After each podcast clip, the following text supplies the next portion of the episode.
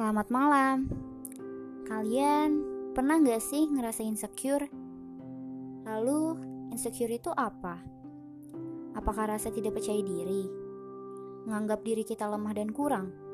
Atau tidak seperti orang lain? Membuat kita hanya sibuk mencari-cari di mana kekurangan kita.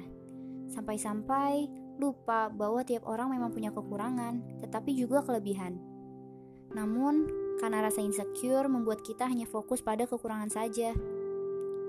Saat kita insecure, rasa takut dan malu bercampur jadi satu.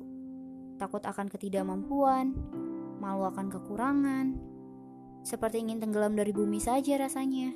Begitu kan? Iya, aku insecure. Kok bisa?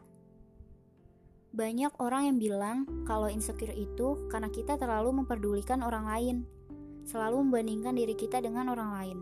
Toh, memang tiap orang berbeda. Kenapa kita harus berusaha sama? Sadar gak sih, ketika kita ingin menjadi seperti seseorang, mungkin di saat yang sama juga ada orang yang ingin menjadi seperti kita. Mungkin gak akan sadar karena kita sedang insecure yang kita pikirkan hanyalah diri kita yang tidak bisa, tidak mampu, dan tidak pantas. Memang boleh-boleh saja kita melihat ke atas dengan tujuan untuk dijadikan contoh dan tolak ukur, tetapi bukan berarti kita tidak akan melihat ke bawah. Ada kalanya kita perlu melihat ke bawah agar kita bisa tetap bersyukur. Tidak hanya lihat ke atas, yang justru hanya akan membuat kita merasa kurang, bahkan sampai takut.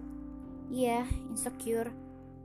Padahal kemampuan dan daya tarik seseorang itu memang berbeda-beda. Perihal seseorang menilai dan memandang pun juga berbeda. Jadi, kalau kata Mawar, semua itu nggak bisa diukur hanya dari satu sisi saja.